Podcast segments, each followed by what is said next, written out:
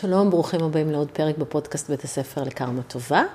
היום איתנו אור רז, שהוא מנכ"ל קבוצת לדעת ועוד הרבה מאוד דברים, והולכת להיות לנו שיחה מאוד מאוד מעניינת. שלום וברוכים הבאים לעוד פרק בפודקאסט בית הספר לקרמה טובה. אני עורכת הדין רות דיין וולפנר, ואני אדבר איתכם על גירושים, על זוגיות, וכמובן על קרמה, שהיא בעצם תוצאה. היי אור. אהלן, מה נשמע? בסדר, מה איתך? מעולה, כיף להיות הבא. פה. איזה כיף.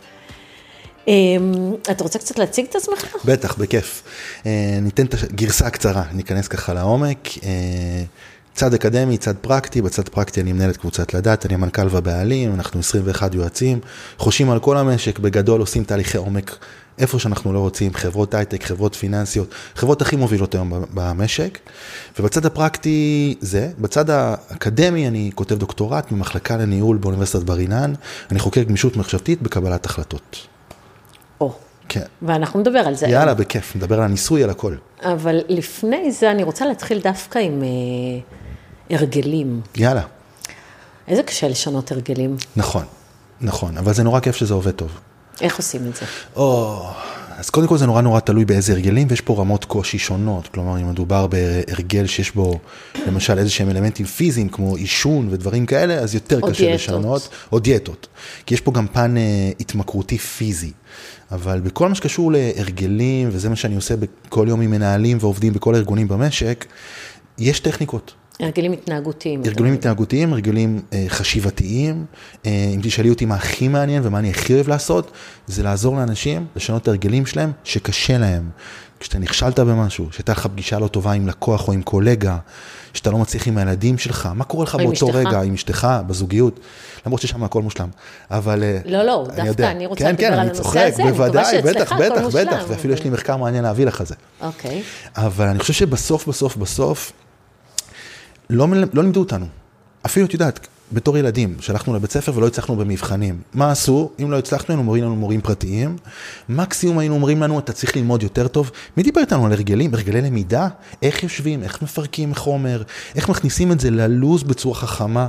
אני יכול להגיד לך שאחד הדברים הכי חזקים, ובטח נפרט עליו המון, זה להבין שמה שהכי חשוב בהרגל, זה התמדה. אני חושבת שאחד הדברים הכי קשים זה התמדה. נכון. ואחד הדברים הכי חזקים, שאני אצטט פה חוקר מדהים למי שלא מכיר, קוראים לו בי.ג'יי פוג, הוא מאוניברסיטת סטנפורד, הוא לא כל כך מוכר בארץ. ואחד הדברים היפים ביותר, שהוא בנה ממש מעבדה בארצות הברית, והוא מכניס אנשים, והוא מבקש מהם לשנות הרגלים, והוא עוקב אחריהם. זה מופיע בספר שלו, טייני הבטס, ועדיף פודקאסים, במיוחד האחרונים, והוא פשוט מנסה לנתח מה מה מערכת ההפעלה של אנשים שהצליחו לשנות הרגלים, ומה ההבדל ביניהם לאנשים שמתייאשים ומלקיאים את עצמם ולא באמת עוזר. ואחד הדברים היפים ביותר שהוא ראה, זה הלוז. וזה משהו שנשמע פשוט, רובנו לא חושבים עליו. אם אנחנו רוצים להכניס איזשהו הרגל, ובטח עוד שנייה נפרק וניתן דוגמאות, אבל הדבר הכי חשוב זה לעצור שנייה ולהגיד, האם הלוז שלי מסוגל להכיל את זה? אם אני רוצה למשל אה, לעשות פעילות ספורטיבית, בוא ניתן דוגמה, שלוש פעמים בשבוע. עכשיו, רובנו ישראלים, במיוחד מי שהיה בצבא, אותי לימדו ואותי חינכו, הייתי לוחם, הולך לי טוב, מה אני עושה? מגביר. ברור. מעולה, אחרי שבוע, שבועיים, אני נגיד, בוא נתחיל בדוגמה פשוטה. שלוש פעמים בשבוע, חצי שעה, חצי שעה, חצי שעה. ראשון, שלישי וחמישי. אחרי שבוע הולך לי טוב, מה אני אעשה? אני אגדיל 45 דקות, חצי שעה, תתחיל לגדול לאט לאט. מה אני לא מבין? את אחד הדברים הכי חשובים בהרגלים. אנחנו לא מצליחים להתמיד לא כי אין לנו פעילות ספורטיבית ביכולת, אין לנו טרנינג, אין לנו מסלול הליכה, אין לנו נעליים. אנחנו לא מסוגלים להתמיד כי הלו"ז שלנו לא יודע להכיל את זה. ולכן, הרבה פעמים שאנשים רוצים להכניס משהו, אם אתם רוצים להתמיד, קודם כל לחשוב על ההתמדה. קודם כל לחשוב ולהגיד, עוד חודש, עוד חודשיים, איך הלו"ז שלי ייראה? מה, אני חי בסרט? הרי עוד חודש אני צריך להגיש תקציב, אני צריך להכין מצגת, מה יקרה אז? והרבה פעמים מה שאני ממליץ למנהלים ואני עושה איתם תהליך זה בוא תתחיל עם משהו שאתה יכול לעמוד בו, הצעד הראשון הוא סופר קריטי, הוא קורא לזה The Art of Showing Up. הדבר הכי חשוב זה קודם כל איך אתה נכנס להרגל. וגם אם הולך לך טוב, קח בחשבון, מה שחשוב זה התמדה ולא ההרגל עצמו. עכשיו זה לא כזה פשוט. כמה אנשים את מכירה, את יודעת, אפילו אם בזוגיות שהם רוצים להכניס משהו, שיודעים לעשות הפרדה בין ההרגל ללהתמיד. אני נורא אוהב לעצבן מנהלים, ככה אני מעצבן אותם, וזה גם הולך טוב כי הם עונים לי, ואני בא ואומר, וואלה, ועוד חודשיים, איך זה נראה? מסתכלים עליי ואומרים, לא יודע, בוא ננסה, אבל זה הקטע. אל תחשוב על עכשיו. תחשוב רגע עם הלוז. ואז אנשים אומרים לי, אור, אבל אתה בא לבאס. מה, אז אתה רוצה להגיד לי שאני אתחיל בפעם בשבוע כי זה מה שהלו"ז שלי יכול להחזיק? למה לא? רגע, שנייה, אני רוצה לשאול אותך. יאללה. אני, דווקא בתור אה, מי שפעילות ספורטיבית כבר כמעט, לא יותר, 16 שנה. מדהים. איזה? ריצה. מדהים. ועכשיו חדר כושר, והיה פילאטיס גם. אני עשיתי זמן. אתה יודע שמתאמנים במרתון, אז לפעמים אתה צריך לצאת לריצות של אה, שעתיים. אז אתה לוקח את הזמן מהלילה, אתה הולך לישון קצת יותר מוקדם, ואתה קם יותר מוקדם, כי אחרת אין זמן. נכון. אז אתה, הלו"ז הוא גם עניין גמיש, לא? נכון, אבל אני רוצה שהלו"ז שלי יהיה גמיש ולייצר את מה שאני רוצה לקדם, שיהיה עוגן. כי אם הוא עוגן, הלו"ז יכול להתאים את עצמו. קודם כל, אין לי נתונים, אני מכיר אנשים שעשו את זה. אני מכיר הרבה אנשים שרצו מרתון, ואחרי מרתון או שניים הפסיקו. הפסיקו לרוץ בכלל הפסיקו או לרוץ? או הפסיק, קודם כל הפסיקו לרוץ מרתון ובקושי גם המשיכו לרוץ. כלומר, היה להם איזשהו יעד. את יודעת, זו חשיבה, זה נקרא חשיבה פרויקטלית. נכון. אתה חושב כאילו פרויקט. אבל אם את שואלת את הבן אדם, תגיד, בלונגרן, מה חשוב לך? הוא יגיד לך, אני רוצה להיות בריא, אני רוצה להתמיד. אז האם מרתון הוא יהיה הדבר הנכון בשבילך? אני הבנתי, אתה רוצה ללכת לחברים שלך ולספר שרצת מרתון. הבנתי, מעולה. אבל תחשוב רגע, התוצאה הסופית זה של להכניס פעילות ספורטיבית לחיים שלך. אבל לפעמים אתה צריך להכניס יעד כעוגן. זאת אומרת, אני זוכרת שהתאמנתי למרתון, עשיתי שלושה מרתונים, אני לא עושה מדהים. מרתונים יותר, אבל אוקיי. אני לא הפסקתי לעשות פעילות ספורטיבית, רק מהפחד לאבד את היכולת. מדהים. אבל החבר שלי לריצה, תמיד אמר לי, אנחנו לא יכולים שאין לנו אה, יעד, כי אז אנחנו אטומים חופשיים, ובא לנו אנחנו קמים, בא לנו אנחנו לא קמים. כשיש לך תוכנית מסודרת ויעד, אז זה מכריח אותך לעשות את זה. וזה מביא אותי ל... לעוד חוקר שקוראים לו ג'יימס קליר, וכשאני עושה ג'יימס קליר, גם אחד המומחים הכי גדולים בעולם להרגלים, Atomic Habits. אטומיק הבטס, וכל מי שמקשיב, אל תקראו את הספר, תקשיבו לפודקאסים, הם הרבה יותר טובים. אם אני משלב ביניהם, יש פה כמה שורות תחתונות. בסוף, בסוף, בסוף, צריך להבין באיזה רמה את. אם את אומרת לי, אור, תקשיב, אני רצה מרתון, אני מבינה את זה. את כבר בכיתה י"ב, הכלים שמתאימים לך זה לא כלים שמתאימים בסדר, לא התחלתי, אבל במרתון. נכון, אבל צריך להבין רגע שמי שרוצה להציב לעצמו יעד, מעולה. והשורה התחתונה פה זה שלבנות הרגל זה לא רק היעד וזה לא רק ההתמדה. וזה הדבר הכי חשוב שחשוב לי להגיד פה. זה שילוב של כמה דברים. זה שילוב של עיצוב סביבה, שעוד שנייה נדבר על זה. זה שילוב של מחויבות, בואו נדבר על זה. זה שילוב של גם יעד, גם תוכנית עבודה. זה שילוב של גם התאמה של הלוז, ואם זה לא הולך לי, אני צריך להוריד את הכמות. אני אתן לך רגע דוגמה, וכשאני קראתי את זה, זה נגד לי את ההיגיון, אבל התחלתי להתאמן בזה, זה לאמן מנהלים וזה עובד טוב. תחשבי שאת לא ברמה שלך, ואיתך שלוש פעמים בשבוע, חצי שעה, חצי שעה, חצי שעה. והרבה זמן לא עשית ספורט, קוראים לזה פדלאה. ואחרי שבוע, שבועיים את אומרת כאילו, קשה לי, כי הלו"ז לא יודע להכיל את זה, מה באת לו פתאום עם שלוש פעמים בשבוע? מה רוב הישראלים יגידו? באמת, אמיתי, שבשבוע השני, או אולי אפילו השלישי, אתה מגיע ליום שישי ואתה אומר, לא רצתי השבוע. אבל התחייבת מול עצמך ואתה אומר היום יום שישי, בוא נעשה שעה וחצי, כי התחייבתי, חצי שעה, חצי שעה, חצי שעה. זאת הטעות הכי גדולה שאפשר לעשות. רוב האנשים לא מבינים שאתה לא מצליח להתמיד לא בגלל שאין לך רגליים או, או טרנינג או משהו כזה. אתה לא מצליח להתמיד כי הלו"ז לא מאפשר את זה. ויש פה עיקרון שנקרא עיקרון הפירמידה ההפוכה. מה זה אומר? הפוך. תוריד את הכמות. תבין שאם אתה רוצה להתמיד, אתה צריך לרדת ל-20 דקות. עכשיו, אני אבוא ואגיד שלמי שהיה קרבי, או מי שעשה פעילות ספורטיבית, זה לא בא לנו טוב. כי אנחנו אומרים, מה להוריד את הכמות? מה להוריד את הכמות? אני לא מזיע, אני רוצה להגדיל. אבל בסוף, שואלים אנשים, ואני שואל, וכמה זמן החזקת?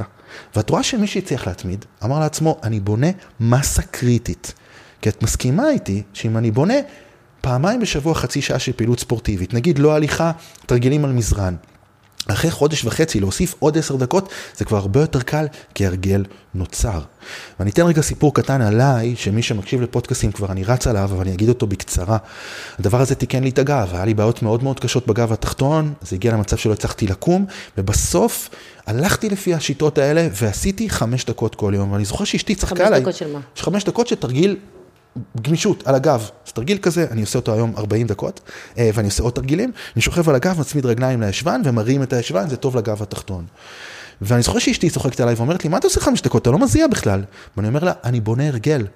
וממש כמו שכתוב, אחרי חודש, קצת יותר, חודש ושבוע, הגדלתי לעוד, ובניתי. עכשיו, ברור שזה לא מספיק, אז קניתי מזרן בהרבה מאוד כסף בכוונה.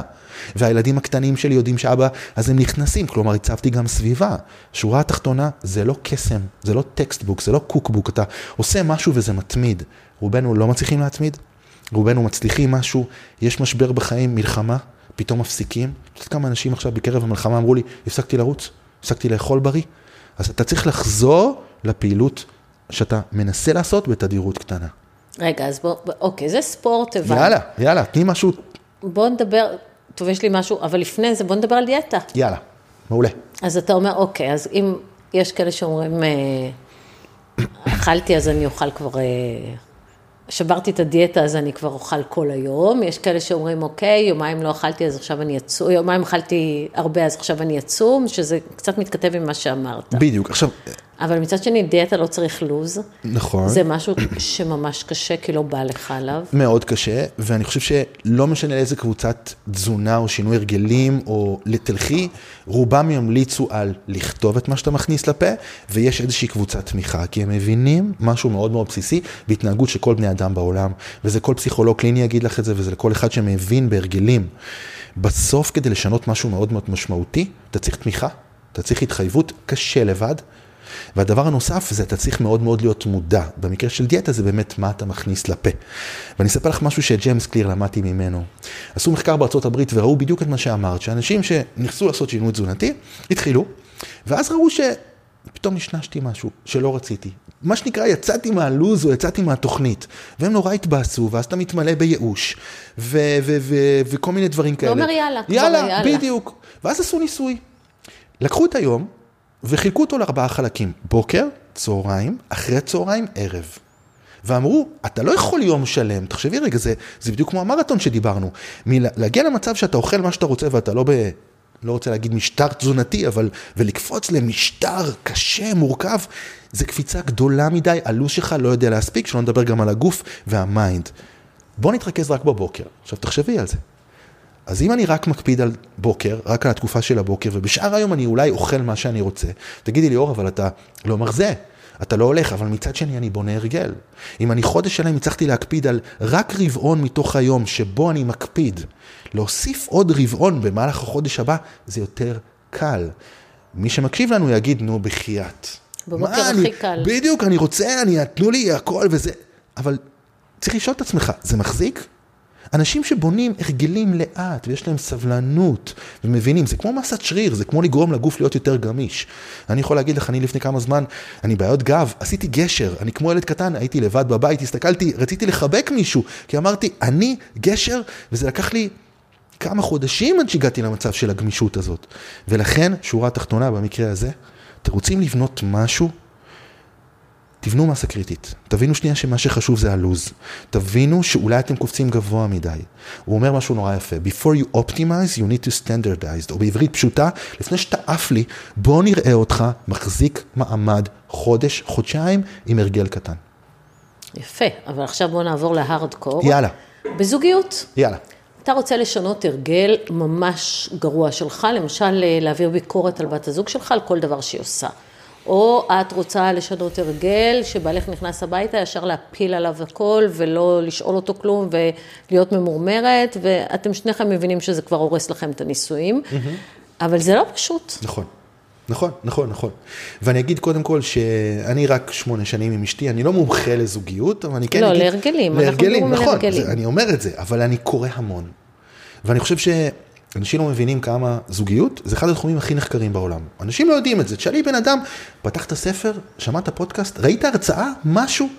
ואני רוצה לענות לך דרך כיוון מסוים, שגם לוקח אותנו נושא של גמישות, שבטח נדבר עליו אחר כך, שאני אזרוק רגע, זה באמת היכולת שלך לזוז תוך כדי סיטואציה, שאתה לא משיג את מה שאתה רוצה. ופה את אומרת לי, אני כאישה לא הצלחתי לקדם, או אני רוצה להפחית משהו, או אני כגבר, אני רוצה לשנות משהו באופן ההתנהגות שלי. שזה גם לפעמים הרגל רע. לחלוטין, לחלוטין, אם זה חוזר על עצמו, לחלוטין. אחד הדברים היפים שלקחתי ולחוקר הזה קוראים גוטמן. גוטמן, אה, הוא ידוע, מדהים, כן. הוא מדהים, מדהים, מדהים, ואם מישהו כבר בפודקאסט איתך ציטט אותו, הוא מדהים. ברור. ואחד הדברים הכי יפים שלקחתי, ואני מודה שגם אני ואשתי אימצנו, שזה סופר גמישות, אם אתה ממשיך לעשות אותו, הוא גם הופך להרגל, שהוא הראה שמה שמחזיק אנשים לאורך זמן, וגם הפוך, כן? אם אתה נופל בזה, אז הסיכוי שלך לא לשמור על הזוגיות שלך אה, הוא יותר גדל, והדבר היפה אצל גוטמן זה שהוא חקר במשך שנים, אגב המכון שלו עדיין קיים, ואנשים שהתגרשו לאורך המחקר, זה טוב לו. כי אז הוא הלך אחורה וראה אותם באופן שבו הם רבים. ואז הוא ראה שאפשר לצפות גירושים. לגמרי, לגמרי, לגמרי. תמיד כשאני מספר את המחקר, אנשים אמרו, תגיד, איך הוא עשה את זה? אז הוא הכניס אנשים לתוך מעבדה, נתן להם כרטיסיות וגרם להם לריב. מישהי פעם אמרה לי, פשוט תכבה את המזגן. אבל עדיין, נורא קל לגרום לאנשים לריב, והוא התחקה אחריהם חודש אחרי חודש. ואחד הדברים היפים שהוא מצא, וזה מאוד מתחבר למה שאמרת, הוא ראה שברגע ש... אני הולך רגע מהכיוון של גבר, כמובן זה הפוך, זה לא משנה. ברגע שאתה מזהה שאשתך במהלך הריב נתת לה פידבק לא טוב. עצבנת אותה, היא עצבנה אותך, התחלתם לריב. ברגע שאחד מבני הזוג מאותת לשני שהוא רוצה להפסיק לריב, אגב זה יכול להיות גם במילים, זה יכול להיות, זה נקרא gestures, מחוות. כן. הוא ממש נותן דוגמאות יפות על... השארת אה, את הקפה על השולחן, וכאילו בן זוג שלך בא ולוקח את הכוס, כאילו, ומקל עלייך, והוא רואה שאת רואה את זה. כלומר, ברגע שאת מזהה שהבן זוג שלך רוצה להפסיק לריב, יש לך צומת אי. או שאת יכולה לבוא ולהגיד, הוא רומז לי, הוא רוצה להפסיק לריב. מה עובר עליי? די, רבנו מספיק. אולי נפסיק. הוא ראה שזוגות שאחד רוצה להפסיק לריב, השני מזהה שהוא רוצה להפסיק לריב, ולאט לאט מפסיק, שזה שיא הגמישות. תחשבי כמה זה קשה. זה כמו שיש לך פיתוי על אוכל ולהגיד, אני לא נוגעת בזה.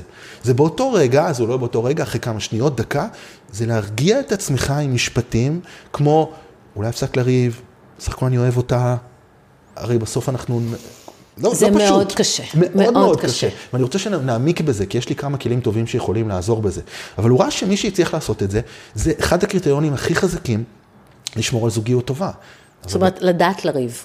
לא רק לדעת לריב, בוא... לדעת זה, לסיים ריב. זה כותרת, בוא נהפך את זה לפרקטי. זה ברגע שאתה מזהה שרומזים לך להפסיק, תפסיק לאט לאט. אגב, שמעתי על מחקרים שבדקו את זה, קראתי, שבדקו את זה בארגונים, ובין מנהל לעובד.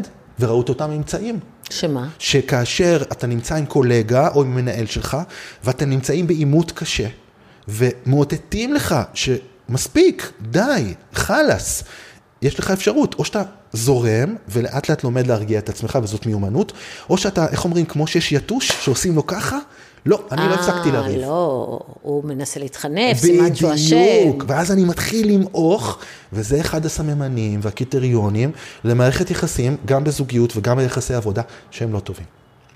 אז אם אני רוצה קודם כל בכלל לחזור לשאלה שלך, כי בוא נענה על זה טוב. אחד זה קודם כל תדייק מה אתה רוצה לשנות. מה אתה רוצה לשנות בכלל? הרבה פעמים אני יושב עם מנהלים ואני מבקש מהם לדייק משהו שהם רוצים לשנות בפני עצמם, מנהלים, ואת רואה שהרבה פעמים הם אומרים לי, טוב, אבל אני אנסח את זה אחרת. אז אם הבנתי נכון, את אומרת, כאילו, אני, למשל, נתת דוגמה, אני רוצה לתת מפ... פחות פידבק רע על הבת זוג שלי, למשל, נכון? כן, נגיד. זה הכיוון. אז אחד, קודם כל, האם יש לך אלטרנטיבה? אם אתה לא נותן את הפידבק הזה, מה תגיד? מסתבר שהרבה אנשים לא, לא יודעים מה להגיד. אז קודם כל, לך תכין קפה, שב עם עצמך, ותחשוב שנייה על אלטרנטיבה. מסתבר שאנשים גמישים, זה אנשים שיודעים לעבור בין אלטרנטיבות במהלך סיטואציה. תחשבי, את עובדת עם לקוחות מורכבים, את מאוד מאוד מיומנת, לפעמים את מגיעה לסיטואציה עם לקוח קשה שמתנגד לך, ואת תוך כדי סיטואציה מדברת עם עצמך ויודעת ללכת לכיוון אחר, וזאת המיומנות החשובה. היא לא רק בעבודה, היא גם בזוגיות. ואם את שואלת אותי, אור, איך מתפתחים בזה? אני רוצה תכלס, פרקטי. בחר סיטואציה ספציפית, שהולכת לקרות מחר, מחרתיים, עוד שבוע. אני לא מאמין בלהתאמן באופן כללי. זה כמו כושר. מה זה כושר? אתה לוקח מזרן, אתה עובד על תרגיל ספציפי, אין דבר כזה סתם. שתיים, תחשוב על אלטרנטיבות שונות. תשאל את עצמך, אם אני לא אגיד לאשתי את הפידבק הזה, מה אני יכול אחרת להגיד לה? אם אני אגיד את הפידבק השלילי שאני רוצה להגיד והיא תגיב רע, האם אני יכול ללכת לכיוון אחר? קודם כל תעצור, תפתח, תייצר חלופות. שלוש, תעבוד על היכולת לזוז ביניהם במהלך סיטואציה. שזה הגמישות המחשבתית בעצם. בדיוק. עכשיו, תשאלי אותי, אור, תחבר לי את זה להרגלים. אם אתה מייצר מצב, אני לא יודע מתי אני אריב עם אשתי, בואי, כאילו, אנחנו לא יודעים, אבל אם אני מייצר מצב שפעם בשבועיים, פעם בשלושה שבועות, פעם בשבוע, אני מכין קפה, אני יושב, ואני חושב רגע על הזוגיות שלי. זה יכול להיות על כל דבר, אבל אנחנו מתמקדים בזוגיות, ואני אומר, יש זוגיות מתוחות. אכפת לי, אני אוהב אותה. מה יקרה? אני אשב רגע, אוי, אז איבדתי חמש דקות מהחיים שלי. בוא נחשוב שנייה. יש משהו שמפריע לי. הרי באיזשהו שלב אני לא אוכל לסתום את הפה ואני אבוא ואני אגיד לה, האם עכשיו אני יכול לחשוב על אלטרנטיבה אחרת? אם אין משהו, לך תפוס חבר, לך תפוס קולגה, לך תשב, תצר את זה. וזה באמת אנשים שמייצרים הרגלים, כי אם הדבר הזה יתחיל לקרות לך פעם בשבוע, הוא יתחיל לחזור על עצמו, וזה יהפוך להרגל. בעולם שלי, אני יכול להגיד לך שאני רואה, ואני דרמטי פה. ואני מנסה לנער אנשים. יש הבדל מטורף בין מנהלים, אני עובד עם מנהלים בכירים, בחברות הייטק, בתי חולים, חברות פיננסיות. יש הבדל נורא גדול בין מנהלים שיש להם לפחות חצי שעה בשבוע של זמן אסטרטגיה. אתה לא מקבל שיחות, אין וואטסאפים, המשרד סגור או בחוץ, ואתה בונה אסטרטגיה על דמויות שאתה צריך להניע אותן בהיבט הפוליטי, לבין אנשים שזורמים. מה, אני אשב, אני אחשוב, ואני אתכנן, ואת רואה את ההבדל. ואגב, נורא מרתק אותי, זה לשבת עם אנשים ולשאול אותם, איך התקדמת? איך השתפרת? זה הזמן חשיבה עם עצמי. אז קודם כל, זה אחד ההרגלים הכי חזקים שיכולים לעזור לך לייצר פידבק קצת יותר טוב מול אשתך. אוקיי, אבל אה, בסדר, אתה אומר, אתה נותן דרך אקדמית אה, לשנות איזשהו הרגל, אבל מה הבעיה בזוגיות? הבעיה היא שזה קורה בזמן אמת, קשה לך לשלוט בזה, כמו נכון. שקשה לך לא לאכול, כמו ש...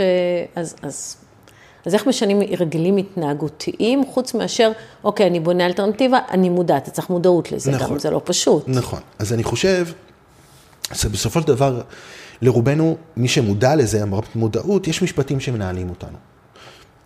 אני מאוד אוהב לשאול אנשים אחרי שהם היו בסיטואציות מורכבות, הם באים לתהליכים שאני עושה, זה תבחר סיטואציה מורכבת ואנחנו מתחילים לפרק אותה ולנתח אותה. מסתבר שהרבה פעמים אנשים אין להם את המודעות הזאת. כי באותו רגע אנשים אומרים לי, אור, התעצבנתי, כן. לא נעים להגיד, הייתי לא קצת... לא ראיתי בעיניים. כן, כמו בעל חיים. עכשיו, אני אומר, אני פרקטי, אה, לא אקדמיה.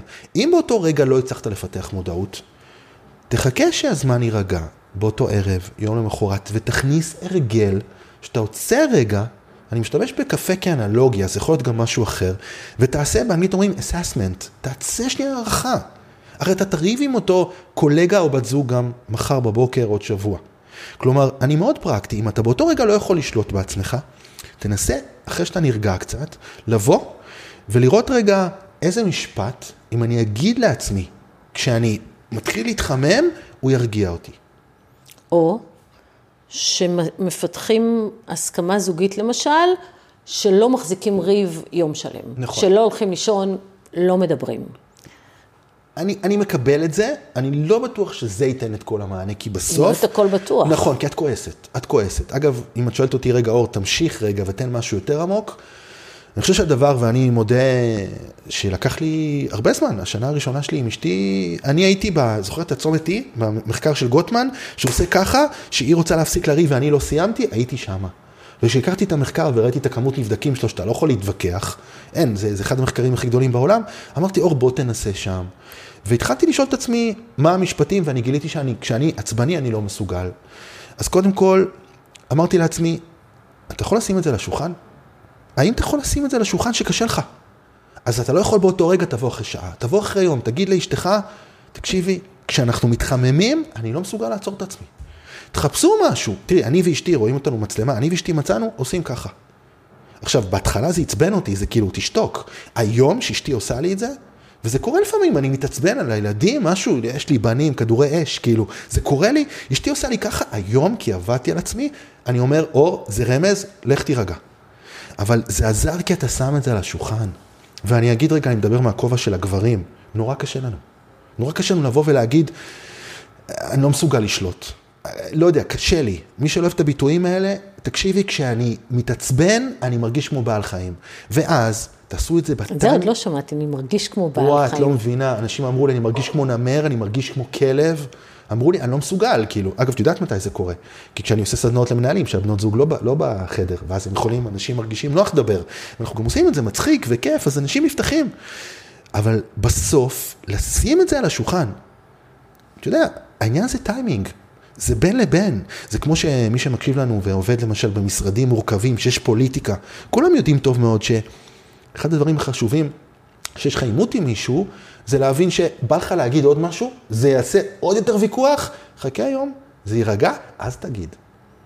וזה השליטה בטיימינג, ואותו דבר גם בזוגיות. זה אומר שקצת נרגעים, זה מאוד פרקטי. תחשוב על הטיימינג ועכשיו לבוא, שנרגעתם, אפילו עברו יומיים, ולהגיד, תקשיבי, אני לא יכול לשלוט בעצמי, אני לא יודע מה לעשות, אני מתפוצץ, אני כועס, קשה לי, ולפתוח את זה, ולך תדע, אולי אשתך תגיד לך, אתה יודע מה? בוא נעשה משהו.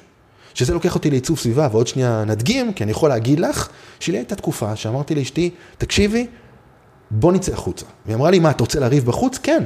כי כשאנחנו רבים בחוץ, לא נעים לי להרים את הטון, אז אני יותר רגוע. וזה לא מוטיבציה, וזה לא חרטוטים, זה שינוי סביבה. וזה עובד. טוב, אבל אני חייבת להגיד יאללה, לך כן. ש, שצריך המון המון מודעות בשביל בכלל, קודם כל לנתח את זה, אוקיי. וגם להסכים לשנות את זה, כי בדרך כלל, בוא נגיד, בעולם שאני פוגשת, הנרקסיסטים, זה את הבאת אותי לזה. את גרמת לי להתעצבן, את אשמה, ואז אתה מוריד מעצמך אחריות, כי את עשית לי את זה, ו- ואין שום רצון לשנות את זה. אז אני אגיד ככה, קודם כל, אני איש מקצוע בתחום שלי, אני בא מניהול, אני מנהל כבר ש- 25 שנה, זה התארים שלי, זה מה שלמדתי, זה המקצוע שלי, אני עובד עם מנהלים בכל הדרגות. אני איש מקצוע בתחום הזה. אני חושב שאם כל מי שמקשיב לנו ומנסה ומנסה ומנסה ולא מצליח, יכול להיות שטיפול יעזור, בדיוק. יכול להיות שאיש מקצוע שיוכל לפרק את זה איתו. אני אמליץ רגע למשל על גישה מהממת אה, שנקראת ACT, שהיא תת של CBT. שאחד הדברים היפים ביותר שאני משתמש בו בעבודה שלי, זה היכולת להתבונן, נכון מודעות, זה יכולת להתבונן במחשבות שעולות. אני אתן רגע דוגמה קיצונית כי היא טובה. אם אני רגע נמצא בוויכוח עם מישהו ועולה לי מחשבות קשות, שבא לי להיות אגרסיבי, שבא לי להפעיל את הגוף שלי, כשאתה הולך לטיפול עם מטפלים מוסמכים, מלמדים אותך להסתכל על המחשבה ולהתבונן בה, ולהבין שהיא מחשבה, היא לא אתה. היא לא אתה. זה כמו שמישהי צריך לעשות שינוי תזונתי, עולה לך מחשבה של אני רוצה משהו מתוק עכשיו, אבל זה מחשבה. ואם אתה מסתכל עליו ואתה אומר, אבל אם אני אשתה רגע תה, אז זה יעבור לי, ועוד חמש דקות, והיכולת להתבונן ולהבין ש... את יודעת, גם מי שמתמחה בחרדות, זה חרדה. זה בדיוק מה שרציתי להגיד היא לא לך. משקפת אותך, ואני מאוד מסכים איתך, זה מודעות, אבל בואי, אני רוצה להגיד לכל מי שמקשיב לנו, אני חושב שב-2024 יש למישהו את הפריבילגיה לא לעבוד על עצמו. היום עם ה-AI ועם הדברים שנכנסים והטכנולוגיה והארגונים שפעם היו מתכננים, אני זוכר פעם הייתי בונה אסטרטגיות להנהלות לחמש שנים, מי מדבר בחמש שנים היום? מדברים ברבעונים.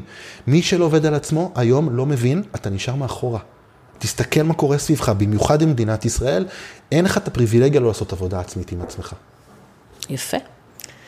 אה, אז זה מביא אותי לזה שגם כדאי מאוד שתבין שאתה צריך להיות גמיש מחשבתית ולא מקובע. נכון. כי עם כל הטכנולוגיה, ואנחנו ב-2024 במדינת ישראל, שזה בכלל סיפור שלם, לגמרי. אה, אנחנו חייבים לפתח גמישות מחשבתית. נכון. חייבים. נכון.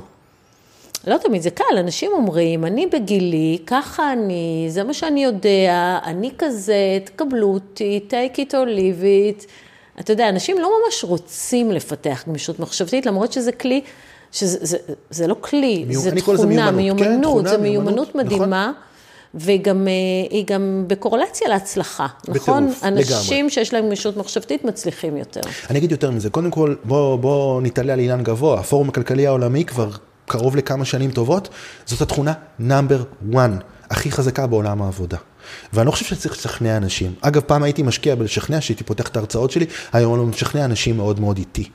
אה, אני אגיד, אז בוא תגיד בכלל מה זה, מה זה כן. גמישות מחשבתית. בכלל גמישות מחשבתית, ואגב, נגעת אתה מקודם... יכול להיות מאוד חכם, אבל לא גמיש מחשבתית. חד משמעית, אני אגיד אגב שזה גם הנושא של המחקר שלי בבר אילן, אה, אנחנו מכניסים אנשים למעבדה, אנחנו עושים את זה במחלקה לניהול, זה מנהלים, אנחנו נותנים להם מידע, והם צריכים לקבל החלטות קשות לגבי סוגיות מסוימות בעולם העבודה, ואני לא יכול לפרט פה כי מי שיבוא למחקר שלי אני אהרוס לו, אבל אני כן יכול להגיד, הם, בין ההחלטות אנחנו נותנים להם מידע. אנחנו רוצים לראות כמה הם גמישים ביכולת שלהם להשתמש במידע. ואני אומר את זה, אנחנו התחלנו את המחקר לא מזמן, אבל כל המחקר העולמי מראה שאנשים לא גמישים.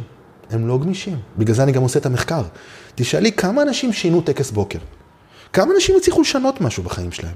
זה מאוד מאוד קשה. זה רלוונטי לכולם. תחשבי, אה, מה קורה אם מתחלף לך מנהל? ופתאום מגיע מנהל עם שיטות אחרות לגמרי. עד עכשיו היה לך מנהל שנתן לך אוטונומיה וחופש, זה מאוד נפוץ. ופתאום הגיע מנהל שרוצה להוכיח את עצמו, והוא תופס אותך ככה והוא ריכוזי. וכמה אתה מסוגל להתאים את עצמך ולהיות גמיש לשיטות הניהול. מה קורה שיש השטחה? אני מגיע מהייטק, אני מגיע מהחברות הגדולות. מה זה אומר השטחה? השטחה זה אומר שמורידים דרגות ניהול. Mm. אם למשל היה middle management ו team leader ים, כאילו מנהל ביניים, ראש צוות ועובד, מורידים ראשי צוותים. זה, זה קורה עכשיו בכל החברות. מצמצמים, עושים השטחות. ויש הרבה אנשים שנורא נורא קשה להם, נורא נורא קשה להם בהיבט הזה, של להבין שנייה מה אני עושה. אז בואו נבין מה זה גמישות מחשבתית. אגב, יש מלא מלא הגדרות, ההגדרה האהובה עליי ביותר, it's the ability to switch between different thoughts and actions, או בעברית פשוטה, תוך כדי סיטואציה. האם אתה מסוגל לזוז בין מחשבות או התנהגויות כדי לקדם את מה שאתה רוצה?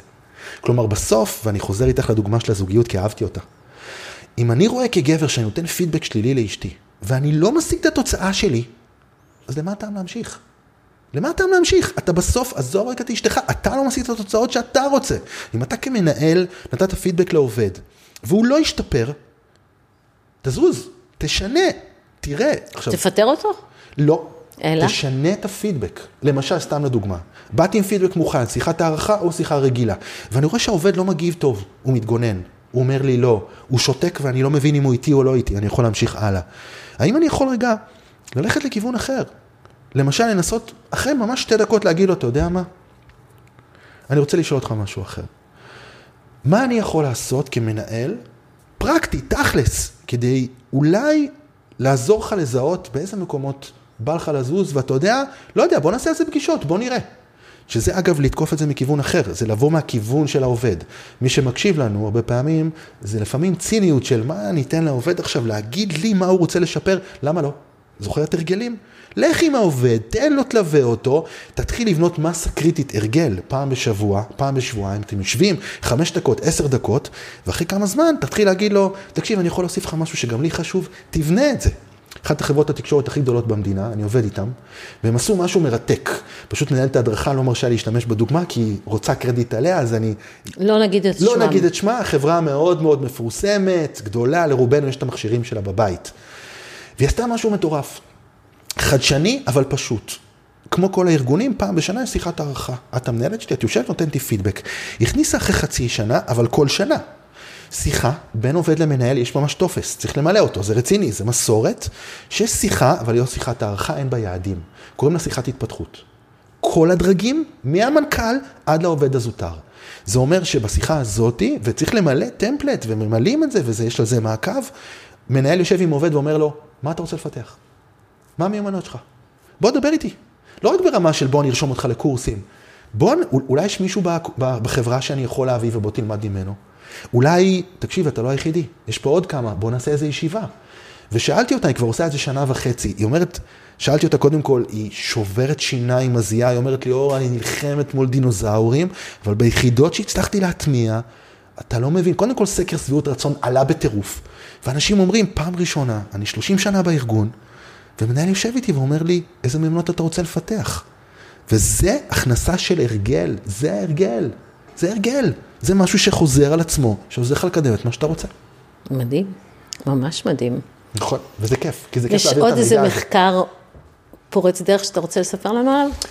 אה, יותר בגמישות, יותר ב... מה שאתה רוצה. אני אספר על משהו אחר. לחוקר קוראים ג'ון דניס, השאלון שלו על גמישות מחשבתית זה השאלון הכי נפוץ בעולם. יש אפילו ארגונים פיננסיים שעשו לזה אדפטציה בעברית ומעבירים היום, והוא עושה משהו מאוד יפה. הוא העביר את השאלון המון המון פעמים, ואחרי מסה קריטית של נבדקים בארצות הברית, הוא התחיל לייצר מדגמים של אנשים גמישים. תחשבי, אה, פונים אלייך אחר כך, אחרי שמילאת השאלון, ואומרים לך, תקשיבי, אה, הגעת לציון מאוד מאוד גבוה, ואנחנו בונים איזשהו סמפל, איזשהו מדגם, והוא התחיל לחקור. מה שנורא עניין אותו זה, מה אנשים שהם קצת יותר גמישים, עושים שונה משאר האוכלוסייה, oh. כדי ללמוד. והוא גילה שהם קוראים לזה name the price, אגב זה ביטוי שלו, זה אומר הם מבינים וזה נקרא the price you need to sacrifice, כלומר הם מבינים שהרבה פעמים כשקשה לך בחיים, ונחזור לכל הדוגמאות שדיברתי ותראי איזה יופי אני מחבר את זה, הם מבינים טוב מאוד שזה לא אני יכול להשתנות או אני לא יכול להשתנות. אני טוב במשהו או שאני לא טוב במשהו. אני אצליח לעשות שינוי תזונה או שאני לא אעשה שינוי תזונה. אני אעשה פעילות ספורטיבית או לא. זה מה המחיר שאתה מוכן לשלם. ומחיר מתחלק לשני חלקים. מחיר חומרי, שזה פיזי, או כסף, ומחיר רגשי, שזה בנק שמלא דברים, אני אוהב לגעת בלהתעמת. עכשיו, את בטוח מכירה אנשים שהם עובדים מדהימים ומקצוענים בתחום שלהם, אבל הם אנשים שקשה להם בעימות. ואת שואלת אותם, נו, באת לאשתך ודיברת איתה על זה? באת לבוס שלך? ואת רואה שהם לא מוכנים לשלם את המחיר. והם יבואו ויגידו לך, לא, תקשיבי, אני לא, אני לא יודע איך עושים את זה, אני לא מסוגל.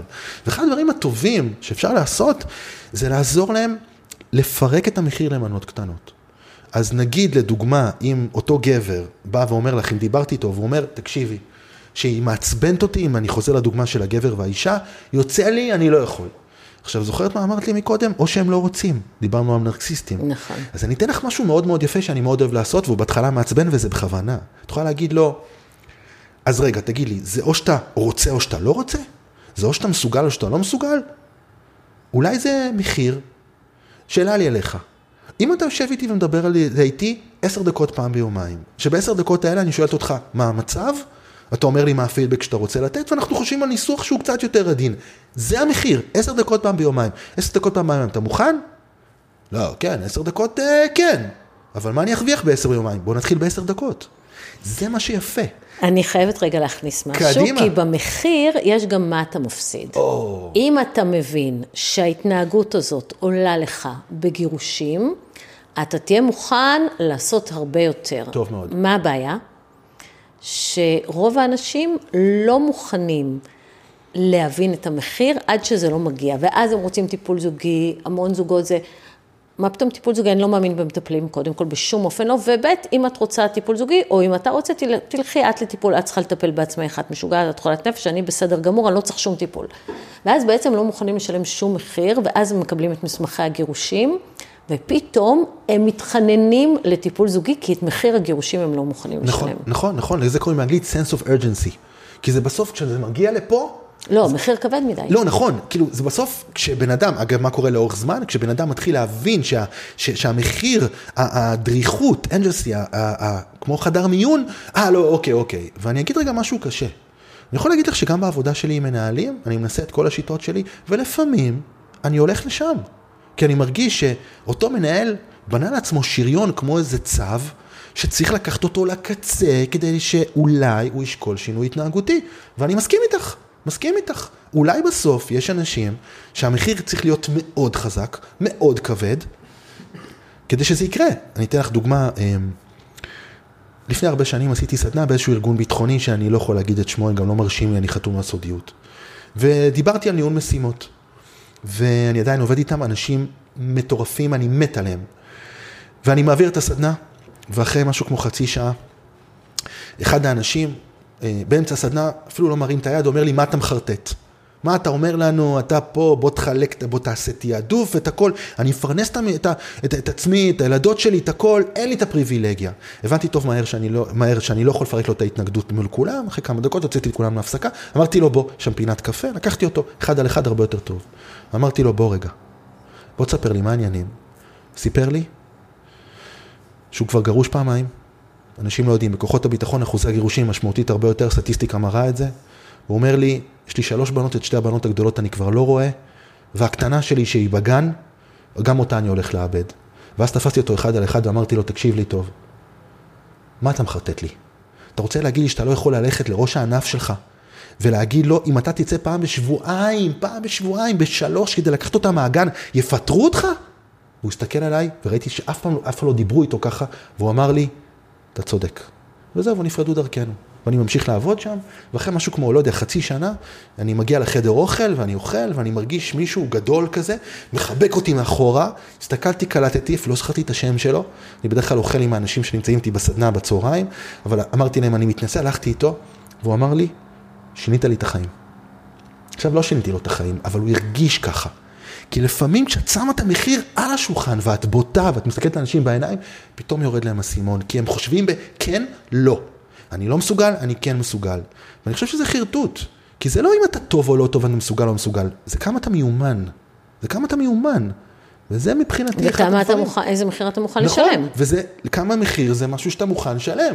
כי ללכת uh, עם אשתך ולקבוע נופש, ולעשות תעדוף, כן טיסה, לא טיסה, כן נופש, לא נופש, כל הדברים, זה אתה מאוד מיומן.